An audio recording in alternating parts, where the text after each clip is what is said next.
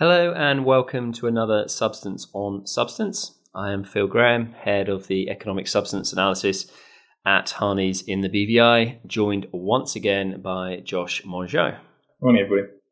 As some of you may be aware, we had another visit from a hurricane uh, this week, uh, and unfortunately, that led to the House of Assembly not being able to meet to pass the second or, or to conduct the second and third reading of the change to the BOSS Act, which is part of the process of putting the economic substance legislation and laws in place.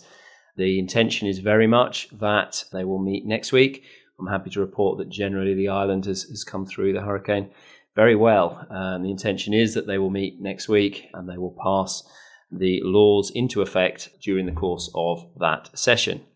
That will then lead to the code being finalised. Um, I know on the final po- podcast we did um, last week. We were very hopeful that that would now be in effect. It is likely now to move into September just because of the House of Assembly delay this week. So hopefully your patience is still with us and we'll be able to announce on the next podcast that all is in place.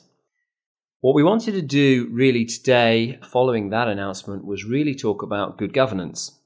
There has been a lot of talk around what is actually required as part of your classification process for economic substance what do entities need to be doing right now? That goes sort of hand in hand also, though, with actually what entities need to be doing in general in the BVI in terms of their statutory obligations and in terms of what the directors should be looking to follow in terms of procedures to make sure that their entity remains in good standing. Josh, without further ado, let me pass over to you really. Um, in, in terms of both the economic substance but generally the sort of wider scope, what are your views? Yeah, thanks. Um, so this is a question we are seeing a lot in practice from clients, both professional uh, advisors and intermediaries, and also just the you know kind of the underlying uh, beneficial owners and directors themselves. Is, is, what should I be doing? What do I need to have on file to, to show my classification? And as you say, it does tie into broader concepts of kind of good governance because the day to day responsibility for managing the business and affairs of, of companies falls on the directors. So they are really the ones responsible for driving this process along. They have various statutory duties and um, fiduciary duties, which we won't go into in, in depth, but essentially the bright line is they should be acting in the best interest of the company. And that means complying with the law and understanding the company's obligations under the law and responding to that. So, in essence, the, the, message remains the same. You need to have classified your entities by now because they are in their first compliance period, and there are some potentially fairly significant um, fines and penalties under the Act, and some some potentially quite onerous consequences of non-compliance.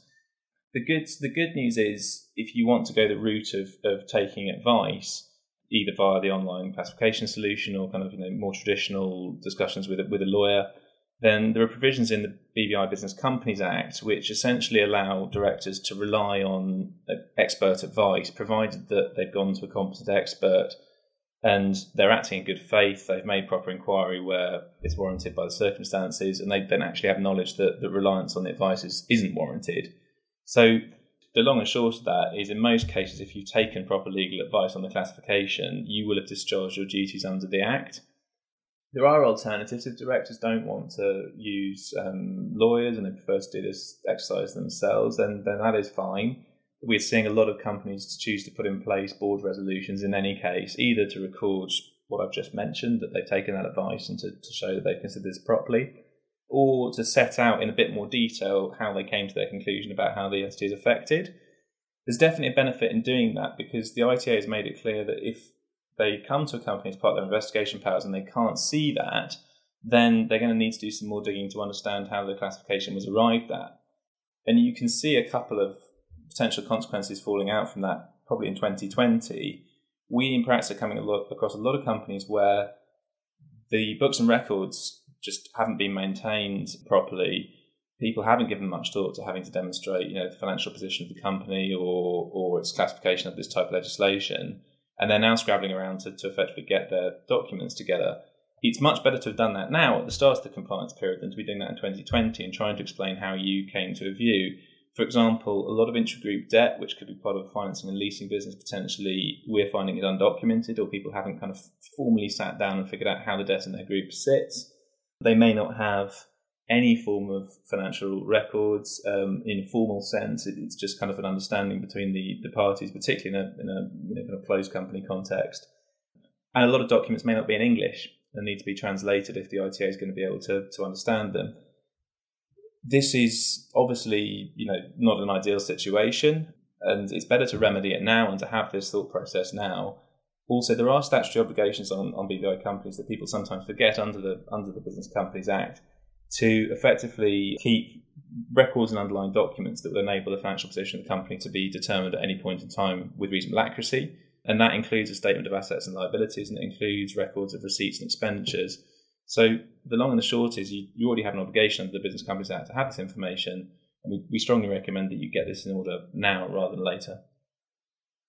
Thanks very much indeed. I mean, we, we, we're obviously very, very conscious that one of the, uh, the, the overwhelmingly attractive parts of using a BVI business company, frankly, is its flexibility, is the fact that it can be set up in a relatively cost effective way and, and can be maintained relatively simply. But there are statutory obligations upon it. And, and this is exactly as Josh has said this is the perfect time to be analysing those, to be speaking to your registered agent, to be making sure that you are in, um, you are in good compliance. Um, you are running your company um, to in accordance with all of the laws that apply to it, uh, and obviously we're here to help if you need us. Thanks very much indeed, Josh. Thanks, everybody.